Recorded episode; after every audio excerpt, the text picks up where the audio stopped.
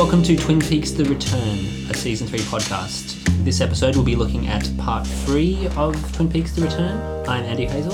I'm Haley Inch, and shit is about to get real, friends. Big time. It's all coming together. We also have Eloise Ross with us. Hi, Andy. Hi, Haley. Thanks for having me back again. It's, it's an absolute thrill and our privilege and pleasure. Absolutely. Um, so the IMDb description of part 3 is Cooper calls for help. Agents Gordon Cole, Albert Rosenfeld, and Tammy Preston investigate the Glassbox murders. Yes. Or if you're watching via Stan, it is literally just one one of two of the now most memeable parts of this episode. Call for help. Yes, and call for help. Yes, and I uh, will say that my email thread that I sent to both of you about recording this episode was, in fact, call for help! Exclamation Yeah. point. and every time I read it, I say it in Kyle MacLachlan's really beautiful cadence. Yes, I think probably some of the dear listeners are also thinking of it in their heads. I Oh. do hope so. Oh, oh my what god. a time to be alive. I know it's a re- it's a revolution. It's so exciting where you think you've got the golden age of television, and then you're like, oh no, let's just turn that on its head. Or in the case of the very first scene in this, uh, fall, throw it through space because Good Cooper is falling through space again. And then maybe make it a little bit purple. yeah, Yeah. and a little bit reminiscent. Yes. And then all of a sudden we're in a Magritte painting. Oh, good call. I was trying to think of the name. Yes, Magritte. Magritte painting, or quite honestly, I also thought a lot during this sequence where Coop gets flung into this structure in space. What the heck is happening?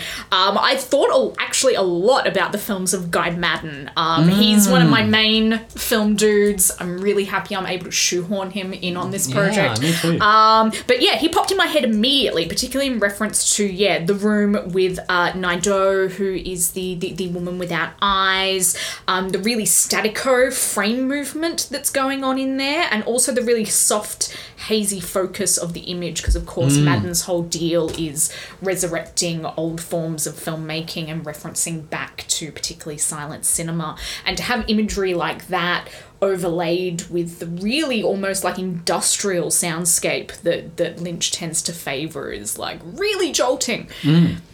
Yeah, I agree. And also, just in passing, um, we will be having uh, David Lynch's sound designer as a guest on an interview on a later episode. Hooray! His name's John Neff. He's worked with Lynch ever since Straight Story and designed his Lynch's studio for him. So he'll be giving us lots of insights. He also Amazing. wrote a song that's going to turn up in a later episode, although even he, even he doesn't know which one. Oh, great. Which is I kind of as it. it should be. Mysteries. it's everywhere. Yeah, so we get Coop in this bizarre building, um, and, the, and the, the fact that it was violet on the outside, the sea that he's looking over is violet. I thought was really interesting. That's an unusual color choice for Lynch. You don't see that very often. Maybe it just really signposts that this is somewhere very otherworldly, Yes. somewhere we Yeah. haven't been before. Yeah, so I think this is probably one of my favorite sections of uh, thus far because we're just so disoriented, exactly as Cooper is in the, uh, in these scenes. We don't know where we are, what where what's going on, um, or who the woman is with her eyes sewn shut, or why. Cooper kind of goes into this building via via a large window, which I thought was another telling piece of symbolism, rather than a door. Flash shot of this woman who I thought at first looked like Josie because she was kind of dressed in a similar sort of way with this kind of elegance and refinement, and then this sense of isolation around her as well. Yeah, I've, I've got to admit, by the end of this kind of sequence, my shoulders kind of went up around my ears at the fact that the second major representation of an Asian woman in Twin Peaks was a voiceless one with no eyes who then got flung into space. She's a very arresting image, but for a show that is is not great on on diversity representation, uh, this is this is uh, as we like to call probo. She tries to um, identify Cooper by feeling his face and then tries to speak to him. But then there's, and then we have this beautiful flicking. This ti time move is moving very strangely back and forth here, as if they're kind of trapped in the, the VHS recorder or something. Yeah, I loved the flicking of the time and obviously the referring back to the code numbers from part 2 you know, the two, 252, 253, um, that flicking back and forth. Does this mean that there is a specific time at which Coop is able to get out and the universe is sort of allowing him to do so? If he misses it, will it go back and let him, you know, because obviously everything is supposed to align and obviously not everything does as we figure, but there are obviously mysterious forces Yes. at work. As Who, who would have always. it? Yeah. but I loved, you know, the focus on time and very specific moments ticking over. Um, you know, it's, it's fascinating. It's so absorbing. And it, as if Lynch wasn't absorbing enough to kind of introduce these numbers to, to watch out to dry our eye. Yeah, what did you think of the um the decor? Because it, it's such an interesting room because it, it has this kind of strange modernist feel, this huge long curved couch, and then when we get outside the room, it feels like we're in a piece of like wayward bit of in, industrial wreckage or something. Yes, with a, a thimble type Yes, yeah. shape on it. Or a Uh, bell. a bell. Possibly a bell. It felt bellish to me. Mm. Yeah, like a doorbell. Yeah. Um, and then the you know you've got the kind of ringer up there. Yeah, that's Mm. very possible. To be fair, I just sat during this entire sequence just going, I don't know what's going on. Yeah, And pretty much. I honestly don't want to know. I just kind of want to let everything happen to me. Yeah, okay. Yeah. It's got this strange mix of domesticity and total alienation, which I guess is, two, you know, two of the core aspects of Twin Peaks to begin with. And then we get the figure banging at the door, or there's some sort of urgency that's happening here, where we, which kind of reminds us of the urgency where he needs needed to get out of the Black Lodge earlier in the previous um, part. They escape out outside into another room and then up a steel ladder onto the top of this spaceship. Um, so Well, we- what we assume is a spaceship. Yeah, we assume it is, it's, yeah. it's, it's just a thing floating in space. Yeah, and so then this banging is like going on all the way through. So we've got this kind of really, really deafening almost soundtrack um, until she pulls a lever and then um, seems to electrocute herself and th- flung into space. And then soon Major Briggs makes a, a welcome reappearance. It's a- He's a giant face Giant scrolling face. through face, space, and this is fine. This is so fine. and he says the words "blue rose." So like we're getting some sort of uh, nod back to the role that he had, which we don't really never was never really explained in the TV show. But in Mark Frost's book, we understand that there is a uh, like a space mon- deep space monitoring station just outside of Twin Peaks, and the Major Briggs has had a very illustrious career in the U.S. government um, in the decades leading up to this, and he came across Windom Earle, um, which you know who everyone will remember from the late, later season. There was that time that the, the, he intercepted the, the phrase Cooper Cooper from outer space, and so I figured this we might be up at another relaying station, or we might be up at some other sort of place that he's with which Oh he's yeah, familiar. that's a good point, Andy. Possibly, yeah. And so with Blue Rose cases, which I guess people will know from uh, Fire Walk with Me, uh, are, are, these are either things that David Lynch is like just likes. These are like deeper mysteries he likes exploring by himself. But I feel like every time the word Blue Rose comes up, Mark Frost is out of the room. with like you know we've got no real sense of narrative here. This is going to have to do with spirits and accessing other parts of the world as we know it. Um, so the number inside there's a strange contraption on the wall with a lever that and a number that says three. It did say fifteen before. Yes. Well, do you know what? Tell me. I just remembered. Dale Cooper's room number uh, in the original series was three fifteen. Yeah, and it, that number also appears on the keyring. Dun in a dun dun. things' time. Case closed. Case Yeah. closed. It's okay. So he's basically put in his his sender's number into this intergalactic, interdimensional fax machine, and then feeds himself into it.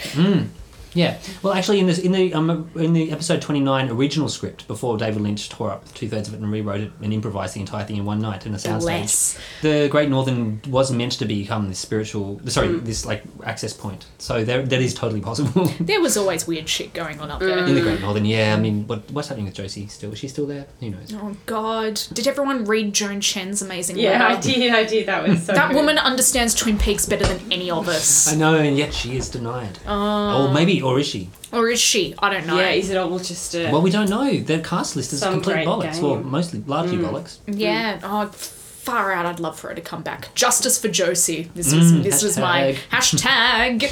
So we, yeah, we still don't think we've got Heather Graham. Although, do we? Oh, who knows? Who knows? David Bowie was meant to. Did he? Did he? Who knows? No one knows. This is brilliant. Yeah. Um. Anyway, so the woman is sitting there. She turns her face from the fire. She looks at the fire and raises her wristwatch. It's two fifty three. A lamp goes on next to the machine. Cooper continues to observe. He just watches. He does a lot of watching. This is a different woman, though, isn't it? Yes, this is Yes. Uh, American Woman. Sorry. Yes. So yeah, this is um American Woman So, played by yes. Phoebe Augustine. Yes, so American Woman shows up and she says to Coop, when you get there, you'll already be there. Oh, that's my favorite line. So Mm. great. So great. I know, and it's Phoebe Augustine back, but not as Ronette Pulaski. no. No, one of uh, also with Carel Struycken in the first in, in part one was the giant. This time he's five question marks. Yeah. Well, just because somebody's being recast, does, you know, doesn't mean they're playing the same character. Ah, so confusing. anyway, Um, he foc- uh, so Cooper continues to stare at that machine. The camera zooms in, and then we cut to a highway where Double Coop is at the wheel of a car, the same car that his friend Jack fixed, I think, in the previous part.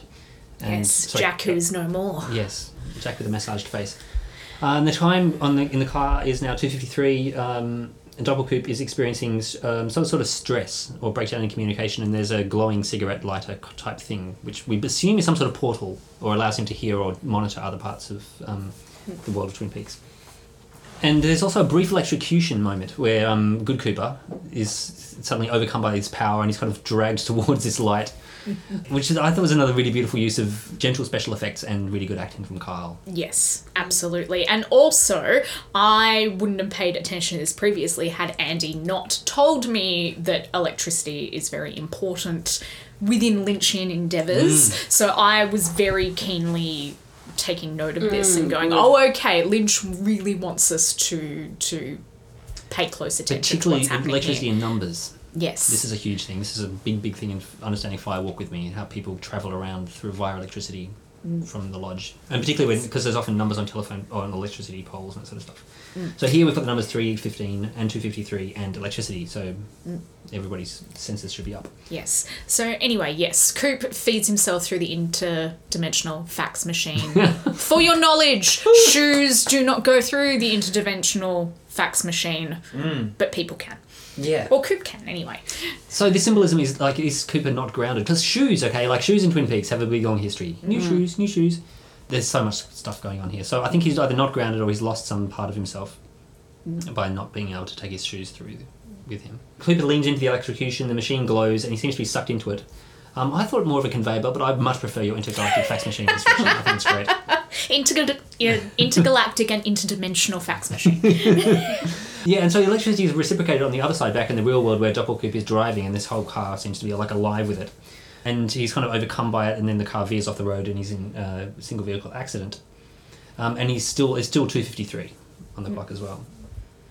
And then we cut to the Rancho Rosa construction site, where Rancho Rosa. Ha ha. yeah, what are those initials again? What are those initials? Yeah, beautiful. Um, and this is also the name of the production company at the beginning Yes. of each. Mm, part, I've so- noticed that. Yeah. Where yeah, more attention re- is attention rewarded like, is it all over again, and we see a really really awkward scene of Cooper with a naked sex worker. Ah, but it's not Coop. It is no Dougie. Dougie. Yeah. Dougie. Uh, and also, yeah, I've got to, I've got to do the probo thing again. Uh, Mm, Claxon. not jazzed that the first major appearance of a black woman in Twin Peaks with a significant um, guesting role is a sex worker who's first seen basically full frontal naked. Mm, yeah. This mm. is I said in the in, in one of our earlier episodes that yeah, race is like the big thing that I just do not trust Lynch with at all, and he's proving my trepidations. Yeah, or it could, So Frost, far. Frost as well. I think. Oh. I think Yeah. well, Frost is certainly more than, much more than Lynch interested in uh, Eastern religion and that sort of thing. So there's Yes. definitely an issue there where he, I feel like he's often never left California, but he still knows an awful lot about um, Jung Jungian analysis and the use of symbols in other cultures. Moving on. Um, so we also at this point we see the ring on Dougie's hand, which is very key. we know they're important. Yes, we do. We, particularly if we've seen the missing pieces, because there's a bit more background is given to the role of the ring in that, and in also in the secret history of Twin Peaks. That's the book is largely concerned with the passage of the ring through decades and centuries, in fact. Um, and then we put on we see one of the ugliest suits in recent living memory. Oh my god. Um, Dougie's brain's oversized mustard-coloured horrific contraption. Never wanted to see Kyle MacLachlan wear that colour ever. No, Yeah, no. But it is useful for telling us apart, telling when we're looking at Dougie. This is true if we couldn't tell from his Although- outrageous sideburns. Not forever.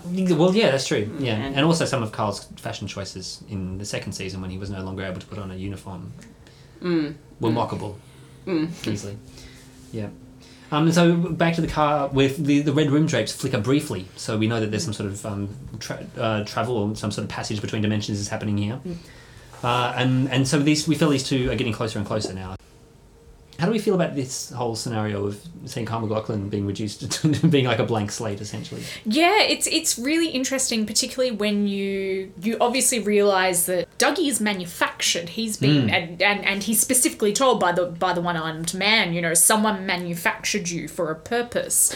So he's kind of a facsimile of Doppelkoop, but kind of like he's clearly like this this kind of mid range person of like he's he's not Coop and he's not Doppelkoop and he's just like this obviously really messy Well, he doesn't childish have a- human in in like I mean, in the middle. It's revealed it's you know in in part four that there is something, but he doesn't have a history, so he's Mm. doesn't have a personality, so to speak. You know, because he doesn't have anything to to shape himself on, and so No. that's really interesting as well He's- because he is you know infantile.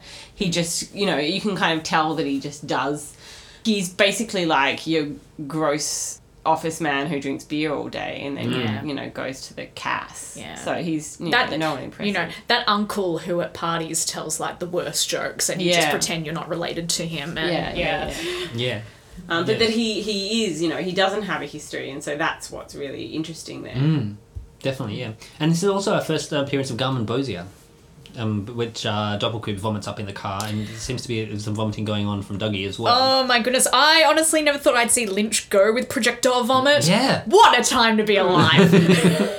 Yeah, it's fascinating. So we've got all this garmonbozia, which of course, as we know, signifies pain and suffering, or pain and sadness, according to some people. Hello, Diane podcast. They had a big discussion about which it is. Excellent. Um, yeah, and so um, but we've never seen this much before. So there's an awful amount of pain and suffering that's being projectile vomited all around this beautiful black um, Cadillac by Doppelkoop. So we we kind of leave him in this state of extreme stress and um, bozia to go back to um, Dougie, who's now having very awkward conversations with the sex worker, who I believe has a name. I should probably find out her name. Uh, her name is Jade and she's played by Nafessa Williams. Thank you. Yes, great performance. I thought. I thought she was great. Like, She's like carrying those scenes. She really was. She she did a fantastic job with a role that was that was you know Thankless. far more limited than it should have been. Then we get a whole bunch more symbolism happening in the red room with this, with the golden orb, the one-armed man, Mm. the table that we might recognise from Fire Walk with Me, which had a, the ring on it. Yes, and then poor old Dougie gets pooped into another Magritte painting. Ah, but who? Yeah, you kind of can. Yes, it's not a good life, but at the same time, it is Magritte. God, it could be a lot worse. Um, again, we get a lot of familiar places from the first two season scenes, but we shot, they're shot in a totally different way. So the camera's far faster and more fluid, and we get these shots of the of the zigzagging floor as the camera moves along it. This kind of gives us this disorienting sense of being of traveling between the worlds, and so we know that there's all this tension going on between Doppelkoop and Good Cooper, but then also this this obviously this big calling back to the lodge. So there's a huge force, the, probably the life force of Doppelkoop, which he's trying to betray at this time. First of all, I love the fact that uh, yes, the intergalactic interdimensional fax comes out of a power Yeah, outlet. it's beautiful. That's Yeah. just that's just super Lynch, and also just another really crappy special effect. Bless. There's this whole kind of sequence where it's it's it's very wryly funny, but it's also I don't know. I I think there's a real element of like sadness around it as well. Can you imagine how disorientating it must be to be back in the world after 25 years in the Black Lodge? I mean, it's it's no wonder Coop is disorientated and doesn't know where he is or who he is and is essentially having to like by crumb by crumb figure out what's going on and basically attempt to relearn how to be human in the world. Yeah, and I mean he's gone through this portal time shift, and so he's completely disoriented, and that must be huge. You Mm. I know, was, what I he's was, gone through. yeah, I was even thinking like physically, must the world, must the real world feel physically, haptically different to to how the Black Lodge feels and how all those weird Well, I mean, it's larger, you know, in. so to speak, Yeah. it goes forever. You Whereas know. the Black Lodge is very Yeah. contained, very small, very red, shall we say, you know, Yeah. so. Is is the real world louder? Does it feel different? Does it make your skin hurt? Does it make Mm. make your eyes not be able to work properly? Like it's it there's yeah, and I think Kyle MacLachlan does this really quite beautiful thing of really embodying just this almost not a blank slate because I feel like there's still there's still something of Coop there, but mm. it's like being reconfronted with these things and experiences again and not knowing how to process them and not Yeah. knowing what they are. And it's this beautiful almost like childlike i'm just going to quietly start imitating things and see what happens and mm. whether this is the right way to do things Yeah, this is really really cool. The way he starts parroting stuff to Mm. learn. So he's obviously like a sponge, basically, just picking up everything. Yeah, that that was really really really great device. It was so wonderful seeing him again, to- just in this state. Mm. Yeah. And of course, there is that moment where Jade reaches into his pockets and ends up pulling out his room key from the Great Northern. Yeah. Ta-da. Hey! You know, it's really interesting thinking about where Twin Peaks came from, which was, you know, like the dark underbelly of domesticity is like, you know, the the real life dark underbelly of domesticity is that you've got, you know, men who cheat on their wives. Um, and so that is what is mundane now, and that, that is what is being disrupted by this new, you know, well, Dougie and then the return of, of Coop. And that's something that's really interesting. I think quite new here and is obviously I mean I felt quite strange and I wasn't really I didn't really know if I enjoyed it because it was so slow and It was That- very the- awkward, Yeah, like deliberately yeah. awkward. awkward and then the bit with the you know the two guys who do the drive by mm. you know and try and do the shooting I, I was just like what's this about in in more of I mean because it was so based in the real world I was less I guess tolerant of Yeah. it not making sense Yep. if that if that mm-hmm. makes sense to you guys and so that was what's strange but i think it was you know it was so kind of great to just just rip after what happened at the beginning of this part to just rip us back into Mm. this sun bleached like Suburban mm, Las Vegas. suburban las vegas mm. Yeah. and just say look we're here now And I also kind of really love the balls of yes, Coop's back in the real world, but he's not really Coop yet. Yeah. Mm, yeah And this is what you've all wanted This but, is yeah. but mm. it's not This is what you've all been begging for, but it's not. It's Yeah. not going to be anywhere near what you thought it was going to be. Mm. And are you guaranteed that Coop is ever going to get back to his, you know, quote mm. unquote old self? Yeah. Which, which personally, I feel like after twenty five years in the Black Lodge, you could never get back to what you were before Yeah. that. Yeah, it's like trying to get back with a girlfriend that you, well, a partner who just doesn't exist in that way anymore. Yeah, a way. exactly. Yeah, um, I think it's really interesting the use of sex also in this so far in this uh, in Twin Peaks: The Return. So the, the first time anyone tries to have sex there, they make a horrific end very quickly. This time, Dougie is basically replaced. And so it's, it's, it seems to be like this. I mean, also even in Mulholland Drive, the, the sex scene between Laura Harring and Naomi Watts is this. You know, it's this exchange of selves in a way. So it becomes this Yeah. hugely important, really loaded um, action, and it never happens for pleasure, just for, just for pleasure with Lynch. I don't think it always has this much darker suggestion of of there being um, the denial of the self, the subjugation of the self, or the accepting of another force, or something like that. well, horror films are all about that Exactly, yeah. so And then we get back to the uh, sheriff station.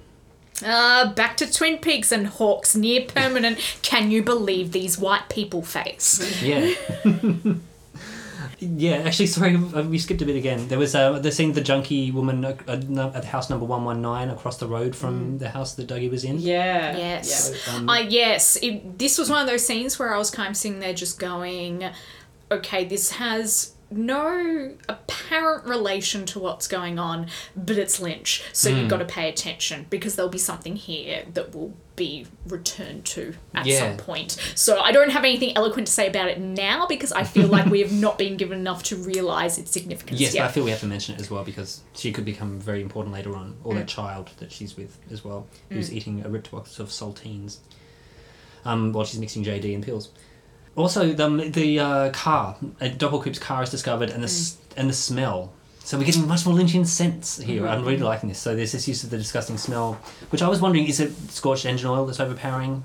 Is it an opening to a gateway? I don't think it is in this case. Mm. It possibly is the smell of death, which is mm. also reminiscent of part one from the mm-hmm. smell from the apartment Yeah. next door. So this was the discovery of Doppelkoop's car, yes? Yes. Yes, good. Yeah.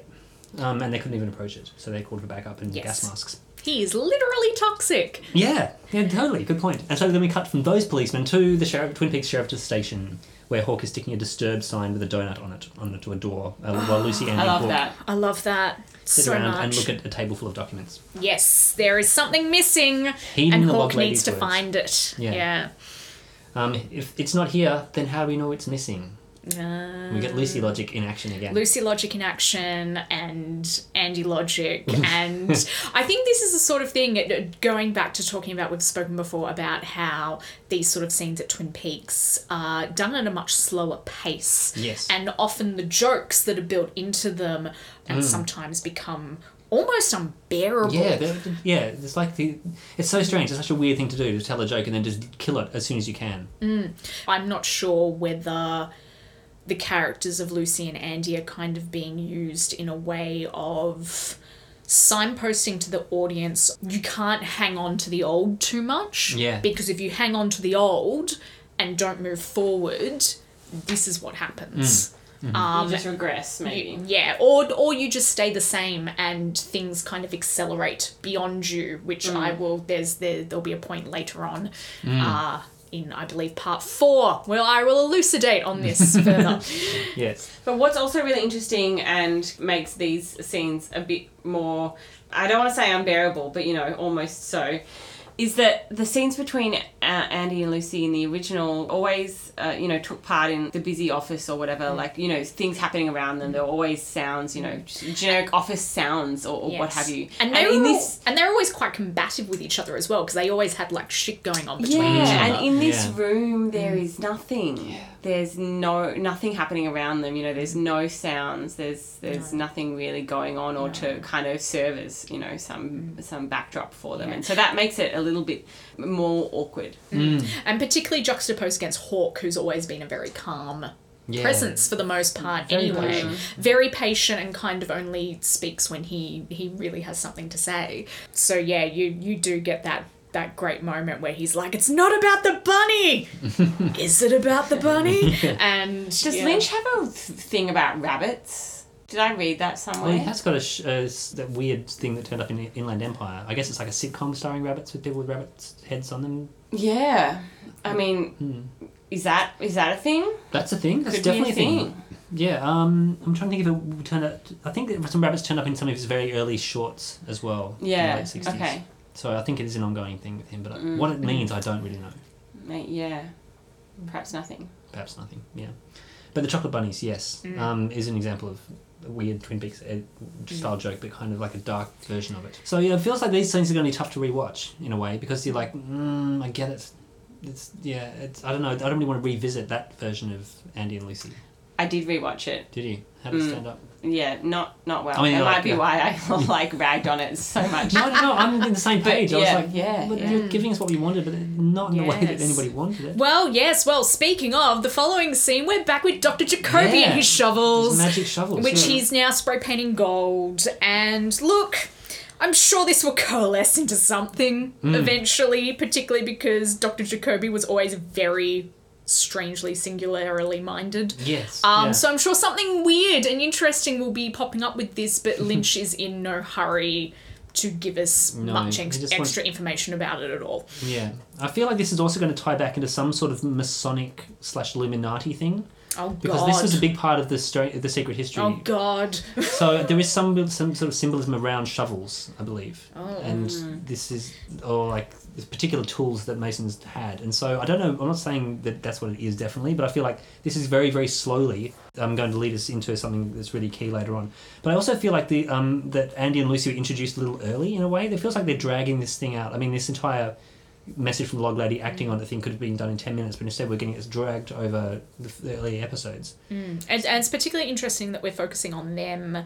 Like, I, I really love Andy and Lucy. I, I really like both of them as characters, but there's so many other characters from Twin Peaks that we still haven't seen Yeah. yet. And the fact that mm. we're spending so much time in the sheriff's office with these particular characters, you mm. kind of have to ask yourself why. exactly why haven't we seen friend of the show Sherilyn Fenn's or Juhon yet Yes. I haven't I haven't had that thought to be honest. I'm just still eh, you know there's plenty of time left.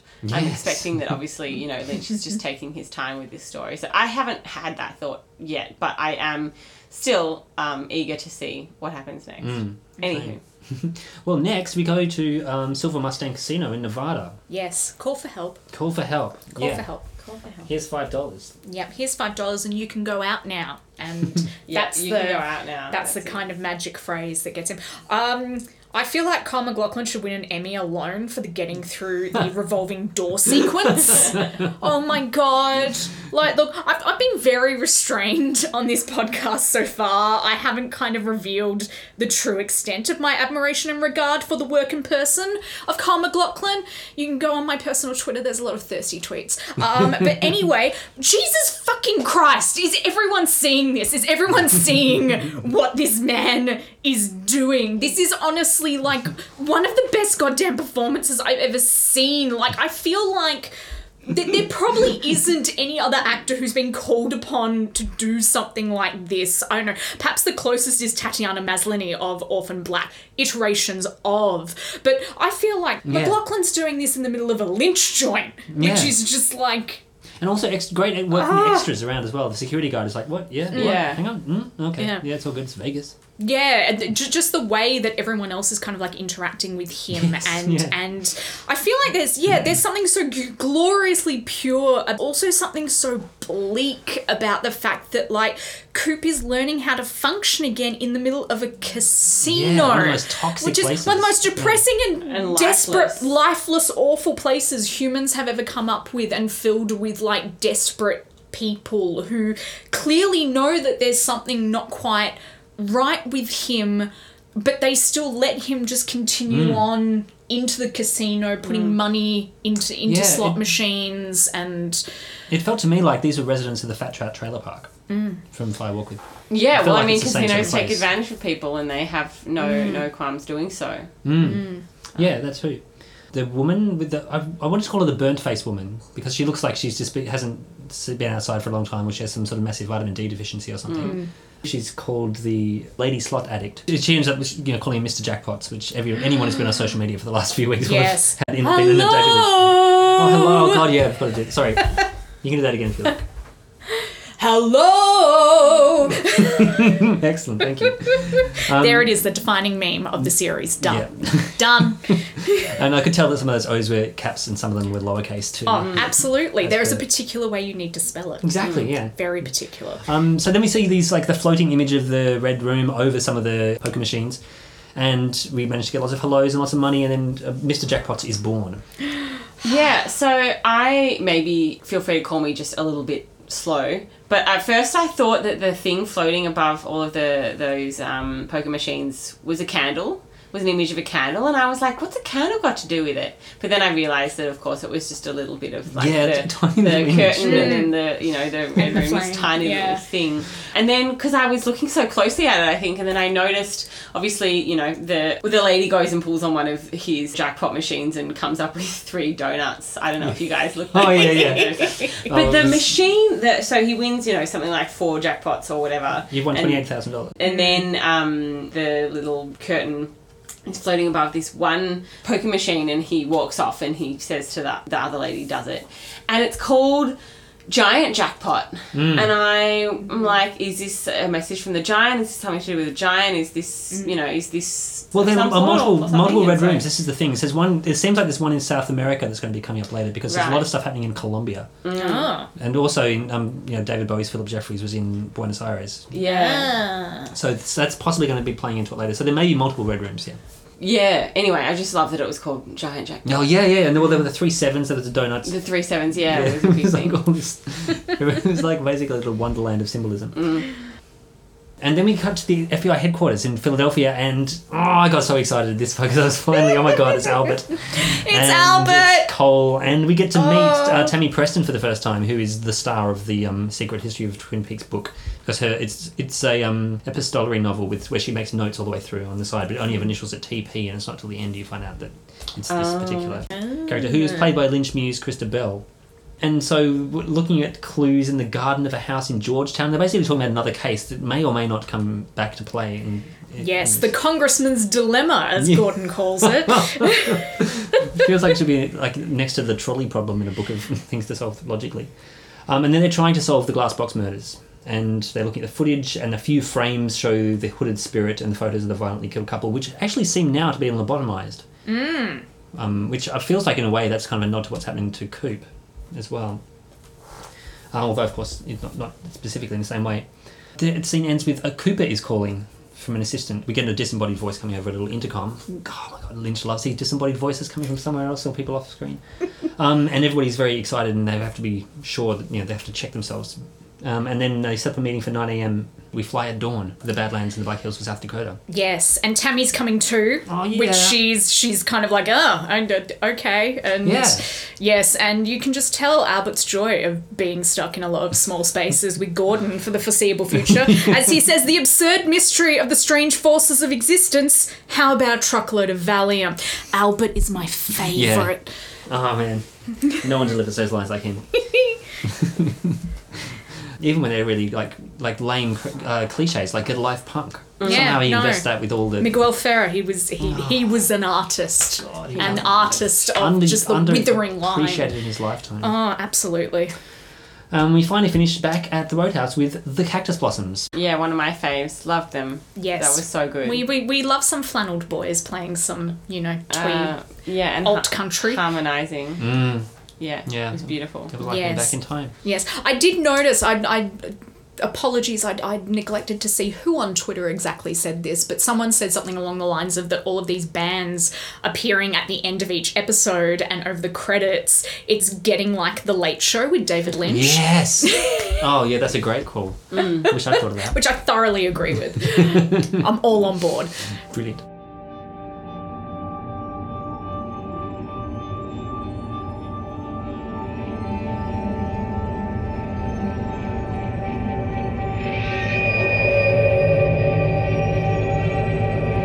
Setting up my TV to watch the finale of a show called Twin Peaks. It's Twin Peaks and it's very end. I panic and change the subject to the Twin Peaks reboot till she gets bored. I mean, she totally gave up on Twin Peaks. It's too David Lynch. Oh, I'm loving the Twin Peaks experience.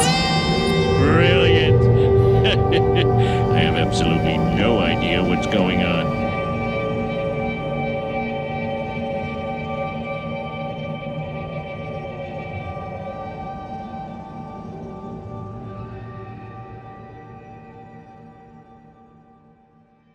Um, and any sound, notable sound moments? Um. Oh, all of the crazed, like like I mentioned earlier, all of the crazed industrial sounds, particularly in that first third in, in space. Um. I Eloise? was particularly into the, you know, with when the time is switching back and forth, the clocks, the erratic ticking and changing, it's just so unnerving and it was so evocative and essential to that, you know, you have the visual and audiovisual accompanying each other. That that scene was so so key. Yes. Yeah, it's really nice dissonance. Because ticking is obviously like often so slow and measured, and it's just completely unraveled here. Mm, yeah, yeah. I really love the muted tones of the uh, casino. Without mm. making it visually look like the most depressing place on earth, it sounded like every every mm. sound was kind of dying mm, really quickly. Yeah, it was re- it was a really nice touch. I thought quite subtle.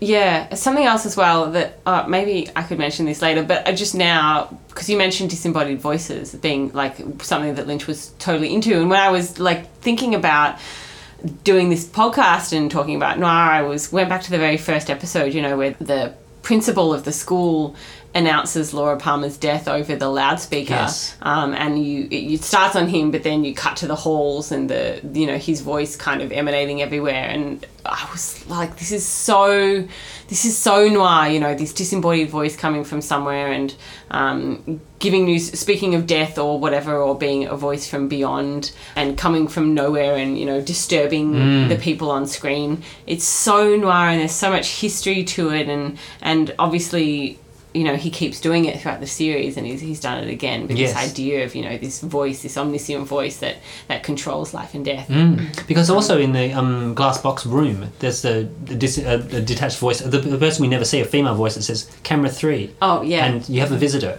like n- again never seen, but also yeah and i really loved important. in just going back to the, that room which i forgot to mention all of those you know the the still shots of the cameras watching Yes, um so um creepy yeah, yeah. and just the, those red lights flashing on and off you know that they're watching and are they thinking and anyway Mm. yeah that Yeah. idea yeah, I love that as well. Um, do you have any that's Lynchian moments? If you just wanted to take a whimsical Lynch moment, definitely Donut Disturb. Yeah, That, was, pretty. That was pretty high grade. That. I feel like that gag was made just for him. my one of my faves was uh, Gordon Cole shouting. I can't remember what it was in response to something. He just shouts, "What the hell?" Because he doesn't have a clue what's going on, and I was like, "No, neither does anyone No, else." So that's no. totally, you know, that's all of us. It's fine. Yeah. Yeah. We fly at dawn. God, I just love his. oh, just his bellowing. It's great. Yeah, it's pretty pretty peachy.